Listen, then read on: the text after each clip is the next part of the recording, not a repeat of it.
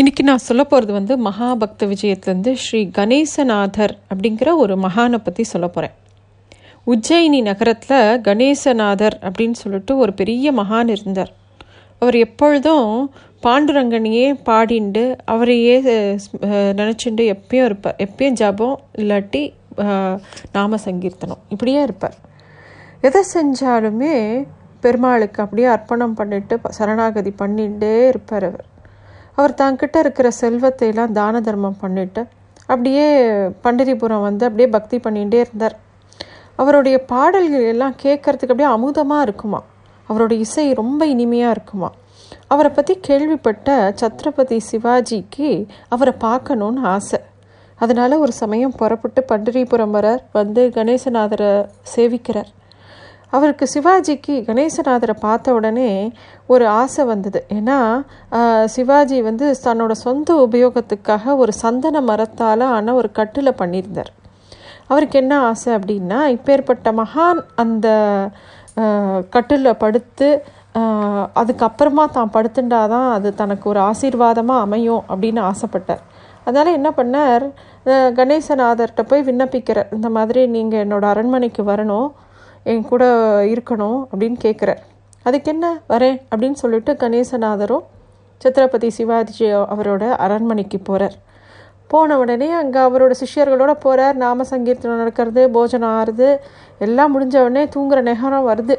அப்போ சிவாஜி நேராக அவரை வந்து தன்னோட அறைக்கு கூட்டிகிட்டு போய் அந்த கட்டில காமிச்சு இதில் படுத்துக்கோங்கோ அப்படின்னு சொல்கிறார் கணேசநாதரும் சரி அப்படின்னு சொல்லிட்டு அங்கே படுத்துக்கிறேன்னு சொல்லி ஒத்துக்கிறார்.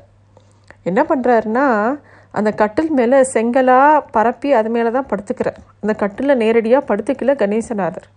மறுநாள் காலம்புற சிவாஜி வந்து இந்த கணேசநாதரை தரிசனம் பண்ணுறதுக்காக வரார் அவரோட அறைக்கு வந்து பார்த்தா அவருக்கு ஒரே ஆச்சரியம். எதுக்காக நீங்கள் இந்த மாதிரி கற்களை வச்சுட்டு அது மேலே படுத்துட்டு இருக்கீங்க? அதோட காரணத்தை எனக்கு விளக்கணுமே அப்படின்னு ரொம்ப பணிவாக கேட்குறார் சத்ரபதி சிவாஜி. அப்போது கணேசநாதர் சொல்கிறார் அரசே நானும் இந்த உலக இச்சைகளெல்லாம் மொத்தலும் திறந்துட்டு பகவான் நாமாவையே சொல்லிட்டு இருக்கணும்னு நினைக்கிறேன். இந்த மாதிரி உடம்புக்கு ஒரு எதமும் சுகமும் கிடச்சதுன்னா உடனே நம்ம புலன்கள்லாம் அதை நோக்கி யோசிக்க ஆரம்பிச்சிடும். இன்னைக்கு இந்த பெத்தையில் படுத்துட்டா இன்னும் இதை விட சௌகரியமாக இன்னும் என்னது கிடைக்காதா அப்படின்னு மனசு அது மாதிரி அலைப்பாய ஆரம்பிச்சிடும். சிந்தனை வந்து வேறு இடத்துக்கு போயிடும். புலன்களை நோக்கி போயிடும். அதனால நம்ம எப்பயுமே இந்த மனுஷ பிறவி எதுக்கு எடுத்திருக்கோம்? பகவானை நினச்சிண்டு நல்ல விதமாக பகவானை அடையணுங்கிறதுக்காக தான். எப்பேற்பட்ட வசதியான பிறவி இது. அதனால் புலன்களை அடக்கிறதுங்கிறது சாதாரணப்பட்ட விஷயம் கிடையாது. அதுக்கு ரொம்ப பெரிய தபஸ் வேண்டியிருக்கு. நான் என்னால் முடிஞ்ச வரைக்கும் அதை அடக்கிண்டு பகவானையே நினச்சிட்டு இருக்கணும் பகவானோட சிந்தனையிலேயே இருக்கணும்னு நான் நினைக்கிறேன். இப்போது இதில் படுத்துட்டேன்னு வச்சுக்கோங்க. அப்புறமா எனக்கு இதை விட இன்னும் சௌரியமாக ஒரு மெத்தை இருந்தால் தோ நன்னா இருக்குமேன்னு தோணும். ஒரு தலகாணி இருந்தால் இன்னும் நன்னா இருக்குமே அப்படின்னு தோணும். அப்படியே கொஞ்சம் கொஞ்சமாக இச்சைகளும் ஆசைகளும் ஜாஸ்தி ஆகிட்டே போகும். அது வந்து எனக்கு திருப்பியும் பகவான்கிட்ட இருந்து என்னை கொஞ்சம் பிரிச்சுடுமோன்னு எனக்கு தோன்றுறது அதனால தான் இந்த மாதிரி ஒரு கல்லை வச்சுட்டு அது மேலே படுத்துட்டேன்.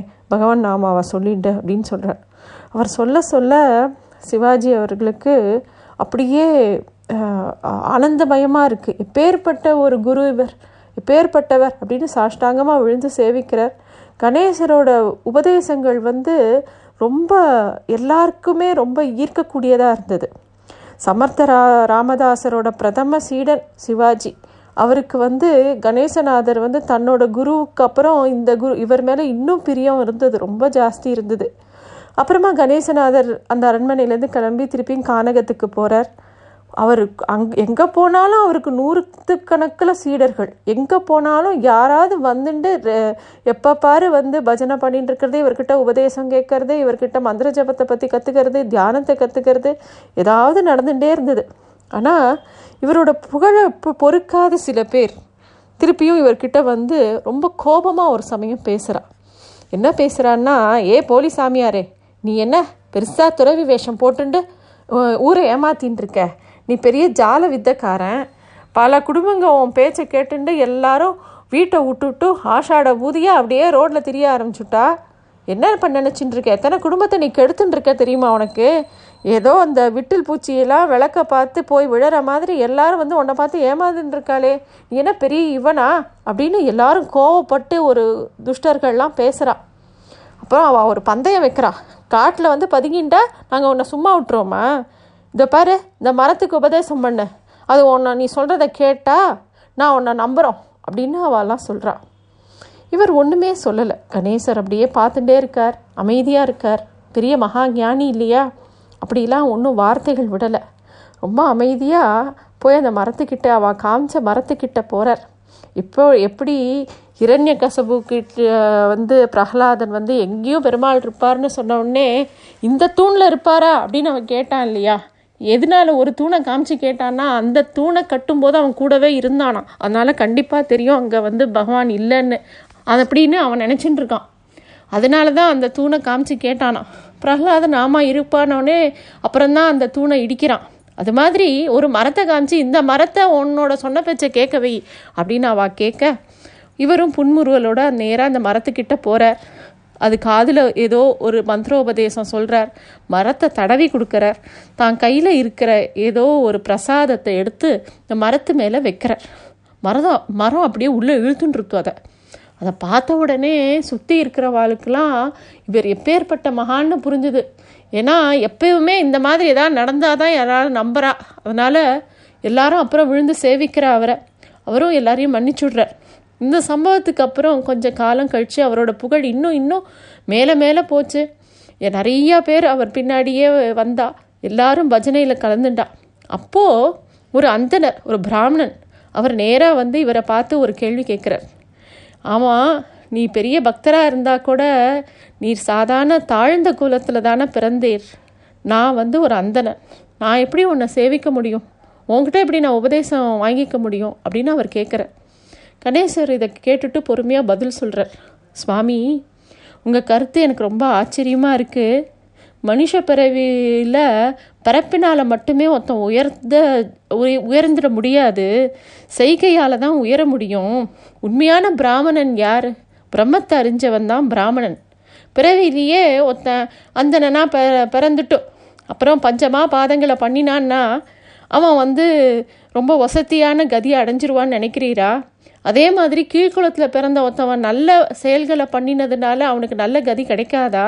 பகவான் முன்னாடி எல்லாரும் சமந்தான். அவனோட பாத துளி பட்டா எல்லா புல் பூண்டு எல்லாமே சிறந்தது தான் பகவானோட படைப்பில் எல்லாமே வசதி தான் எதுவுமே வசதி தாழ்த்தி கிடையாது அப்படின்னு சொல்கிறார் அவர் அப்புறம் பாடிண்டே இருக்கார். அந்த கானகத்தில் மரங்கள் செடிகள் கொடிகள் எல்லாமே கணேசநாதரோட பாடலுக்கு ஏற்ற மாதிரி தாளம் போடுறதாம். அந்த கற்கள்லாம் வந்து ஒரு ஒன்று ஒன்று தான் அதை அப்படியே பார்த்து அந்த அந்தனருக்கு ஆச்சரியமாக இருந்தது.